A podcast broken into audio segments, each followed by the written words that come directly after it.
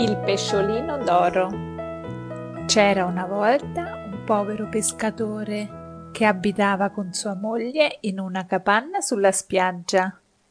Un bel giorno uscì a pescare perché in casa non c'era più niente da mangiare. Purtroppo la pesca non fu fortunata. La prima volta che tirò sulla rete pescò un vecchio scarpone. La seconda volta tirò su alghe e fango. La terza volta, infine, prese un pesce, ma era minuscolo. Il pesciolino lo scongiurò. Lasciami andare. Io sono il pesciolino d'oro. Posso esaudire qualunque desiderio che esprimerai.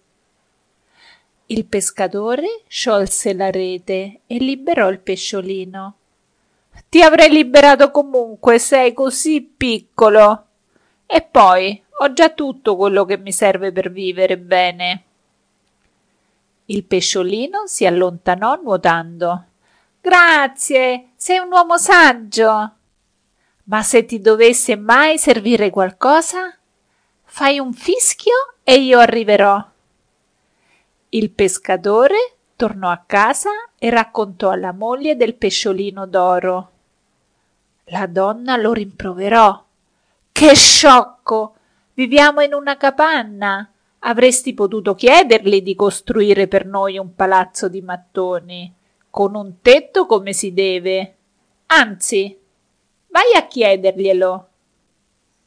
Il pescatore, per evitare di sentire i capricci della moglie, tornò in riva al mare e chiamò il pesciolino con un fischio. A me non servirebbe, ma mia moglie ha chiesto un palazzo. Non preoccuparti, rispose il pesciolino. Torna a casa e scoprirai che ho già esaudito il tuo desiderio. Il pescatore tornò a casa e al posto della sua capanna trovò un palazzo meraviglioso. Ma la quiete non durò a lungo.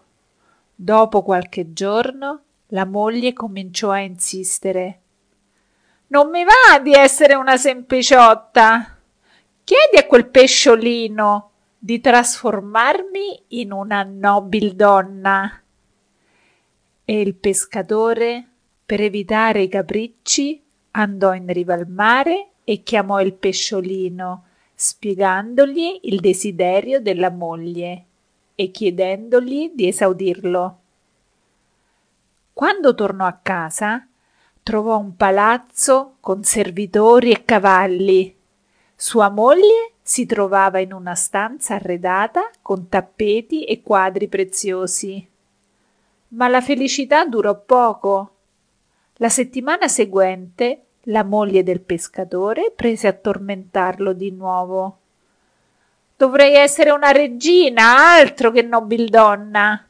Chiedi al pesciolino d'oro di trasformarmi in una regina. E il pescatore tornò in riva al mare e chiamò il pesciolino. Questa volta lo ammonì. Esaudirò il tuo desiderio.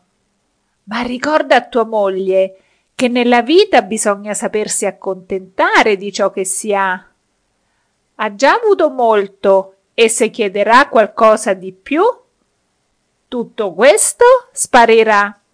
Il pescatore tornò a casa, che ormai era diventata un castello. Salì nella stanza della moglie e le riportò le parole del pesciolino. Ma i suoi avvertimenti non bastarono. Dopo qualche giorno la moglie entrò in camera sua dicendo non è possibile che io sia solo una regina. Dovrei essere l'imperatrice di questo paese. Ma non fece in tempo a finire la frase che la terra cominciò a tremare sotto i suoi piedi e men che non si dica il castello svanì e i due si ritrovarono nella loro capanna in riva al mare.